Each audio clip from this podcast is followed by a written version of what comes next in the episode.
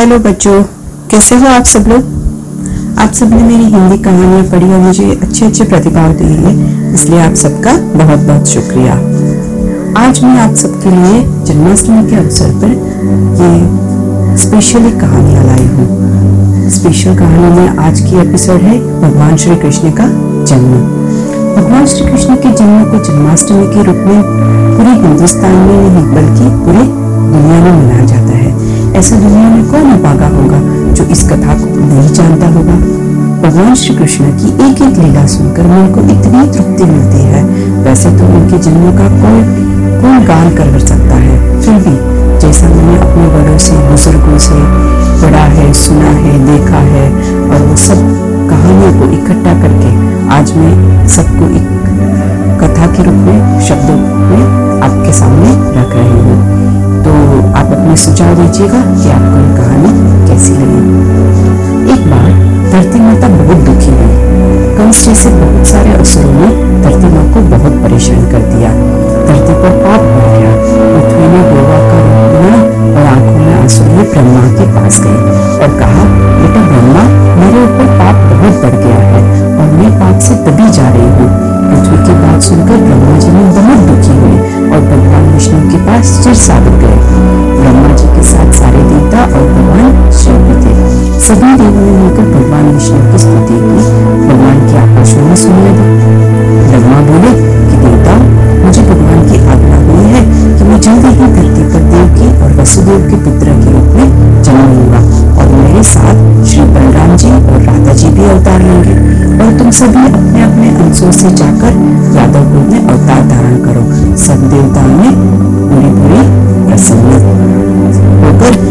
सब बातों की बहुत प्रशंसा की। अभी आगे का पाठ है वो कंस की ओर है।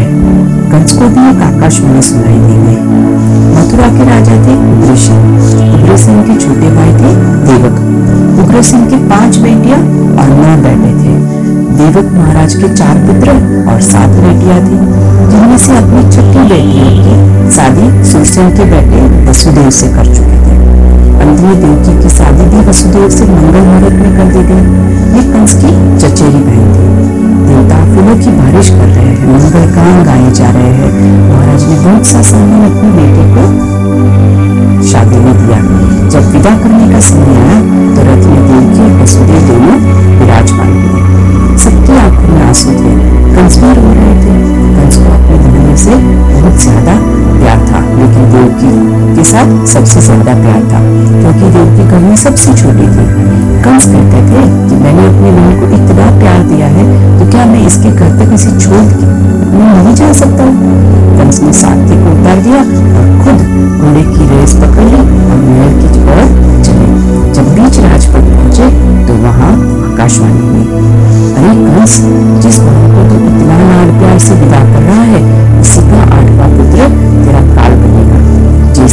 ने सुना तो ध्यान से तलवार निकाल ली और देवकी को मारने लगा। जब वसुदेव ने देखा तो कहा, कंस, आकाशवाणी की आवाज़ मैंने भी सुनी है। देखो कंस, जिस दिन संसार में जीव पैदा होता है, उसकी मौत तो उसी दिन निश्चित हो जाती है। अगर देवकी के बालकों से तुम्हारी मृत्यु होने वाली है तो इसे कोई टाल नहीं सकता है। लेकिन एक बात मैं तुमसे कहना चाहता हूँ, कि तुम्हें अपनी बहन से डर नहीं है। इसके बालकों से। तो आज मैं ये प्रतिज्ञा जितने भी देवकी के बालक होंगे सब लाकर तुम्हें दे दूँगा वसुदेव ने अपने जीवन में कभी झूठ नहीं बोला था। इसलिए कंस को विश्वास हो गया कि आज भी वो झूठ नहीं बोल रहे हैं कंस ने देवकी और वसुदेव दोनों को बंधन से मुक्त कर दिया कुछ समय बाद देवकी को बेटा उसका नाम रखा कीर्तिमान वचन के अनुसार वासुदेव ने बालक को लेकर कंस को दे दिया कंस ने कहा कि मुझे इस बालक से बनने के लिए आठवें बालक से तुम ले जाओ उसे। और वसुदेव बालक को लेकर चले गए। उसी समय दूसरी ओर नारद मुनि कंस के पास जाते हैं। नारद ने सोचा कि अगर कंस जैसे पापी के मन में दया आवे तो भगवान का अवतार कैसे होगा? अपनी दया लेके कंस के पास आए और बोले, नारायण नारायण कंस, देवकी के बालकों का क्यों हुआ है? कंस ने कहा कि अभी पहले पुत्र का जन्म हुआ है। मुझे तो आठवें बच्चे से डर है, पहले से नहीं। तब ने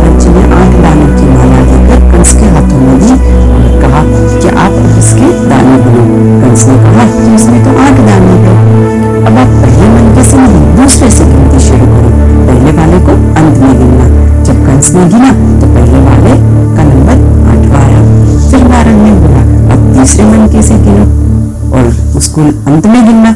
इस तरह नारद ने प्रत्येक माला के मन को आठवां बना दिया। कंस बोले कि आप क्या बच्चों वाला खेल खिला रहे हैं मुझे? मेरी समझ में कुछ नहीं आ रहा है। तब नारद जी बोले कि कंस, मैं तुम्हें यही समझा रहा हूँ कि जैसे इस माला का प्रत्येक दाना आठवा है, वैसे ही हर बालक में भगवान का वास है। और नारद जी कभी बच्चों को मिलने की शिक्षा नहीं देते हैं, लेकिन कंस की बुद्धि जड़ है। इसलिए वो हर बार उल्टा सोचती है। कंस ने कंस ने दिमाग में सोच लिया कि देवकी का हर बालक अगर आठवां बालक है तो वो मेरा काल है। ऐसा कंस के दिमाग में डाल के नारद जी फिर चले गए। अब कंस ने उस बालक को मंगवाया और उसे लूट के काट भी उतार दिया। इस तरह देवकी के छह बालक हुए और कंस ने सभी बालक को मरवा दिया और अब देवकी और वसुदेव को का जन्म कब और कैसे होता है? भगवान ने योग माया को सातवां बालक बनने की आज्ञा दी और कहा कि तुम देवकी के सातवें गर्भ का आकर्षण करो और रोहिणी जी के गर्भ में डाल दो और नंदगांव में जाओ और यशोदा के गर्भ से पुत्री बनकर जन्म लेना। तुम्हारी दुर्गा के रूप में पूजा होगी। कोई तुम्हें दुर्गा कहेगा, कोई काली कहेगा या तो कोई खप्पर वाली कहेगा। सारे तुम्हारे नाम पड़ेंगे और कली काल में जो कोई तुम्हारी पूजा करेगा उसे मनोवांचित फल भी मिलेगा। योग सातवें बच्चे का नाम बलराम रख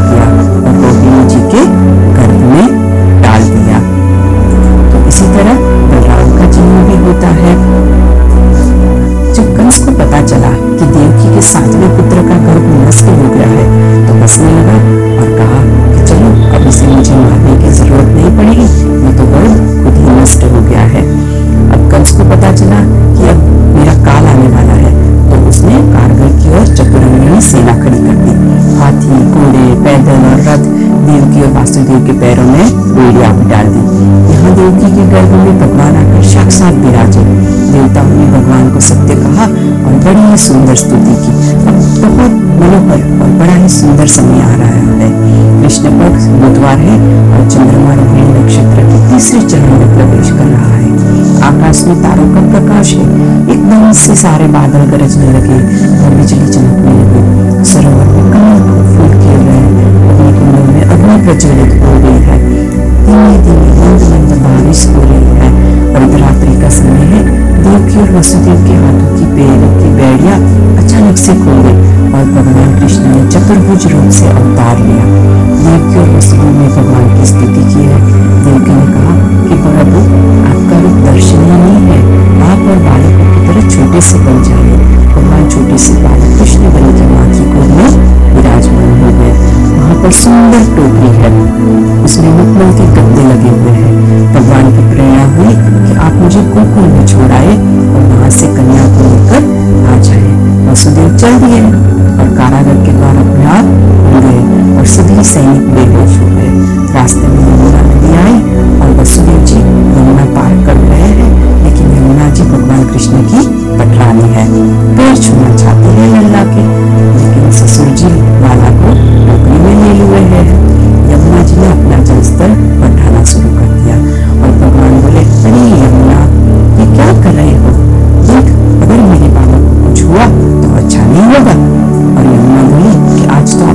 रूप के दर्शन ही हुए हैं तो क्या मैं आपके चरण स्पर्श नहीं कर सकती हूँ? तब भगवान ने अपने छोटे छोटे कमल जैसे पाव टोकरी से बाहर निकाले और यमुना जी ने उन्हें छुआ और आनंद प्राप्त किया। फिर यमुना का जलस्तर वापस से कम हो गया, लेकिन बारिश भी बहुत तेज थी। तभी से स्नान आए और भगवान की टोकरी के ऊपर छत्र छाया की तरफ़ फैल पर फैला दिए। आज भगवान के दर्शन करने को सब लालयत है। वसुदेव जी ने यमुना नदी पार की और गोकुल में आ गए। चलिए अब चलते हैं नंद बाबा और यशोदा मैया की घर की ओर। बात उस समय की है जब माघ का महीना मकर संक्रांति का दिन था। नंद बाबा के छोटे भाई थे उपनंद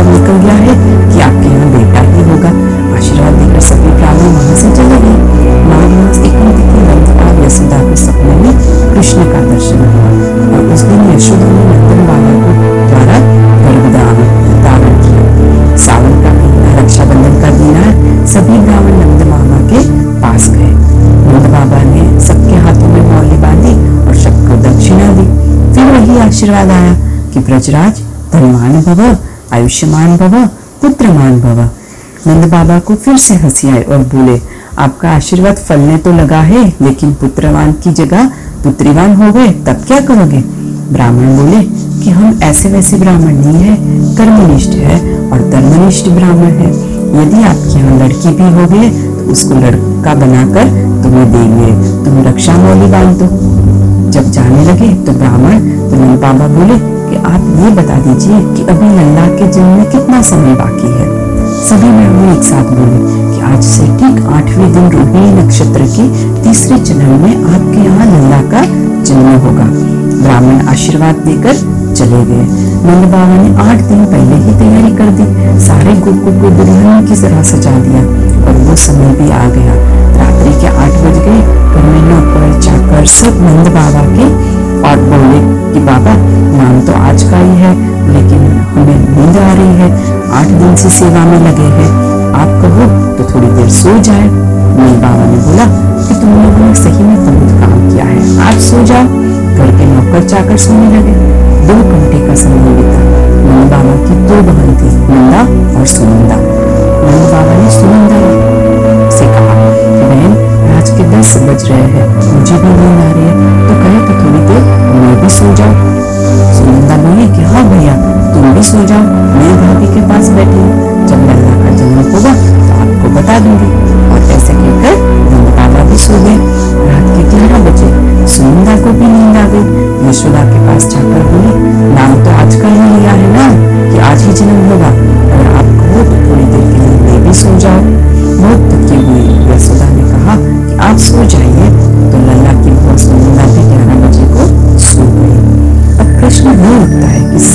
क्यों सो रहे हैं भगवान के जन्म के समय क्योंकि पहले आ रही है योग माया माया का काम है सुलाना। सुलाना, लेकिन जब भगवान आते हैं तो माया वहाँ से चली जाती है और सबको जगा देती है। जब बारह बजे का समय हुआ तो लला की मैया भी सो उसी समय वसुदेव जी आए और लड़की को लेकर चले गए और लल्ला को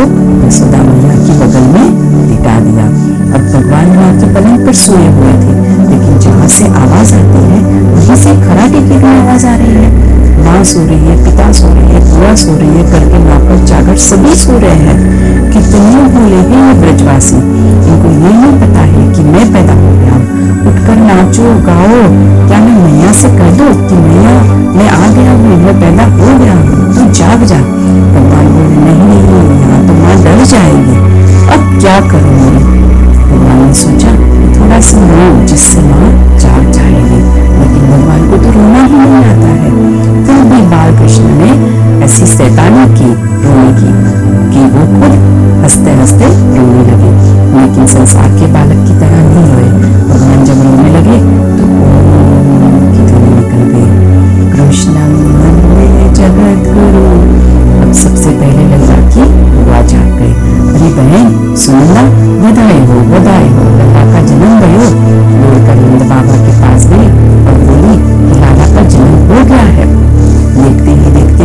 गाँव जग गया, सभी और बधाई बांटने लगे और सब भगवान कृष्ण के जन्म को उत्साहपूर्वक मनाने लगे।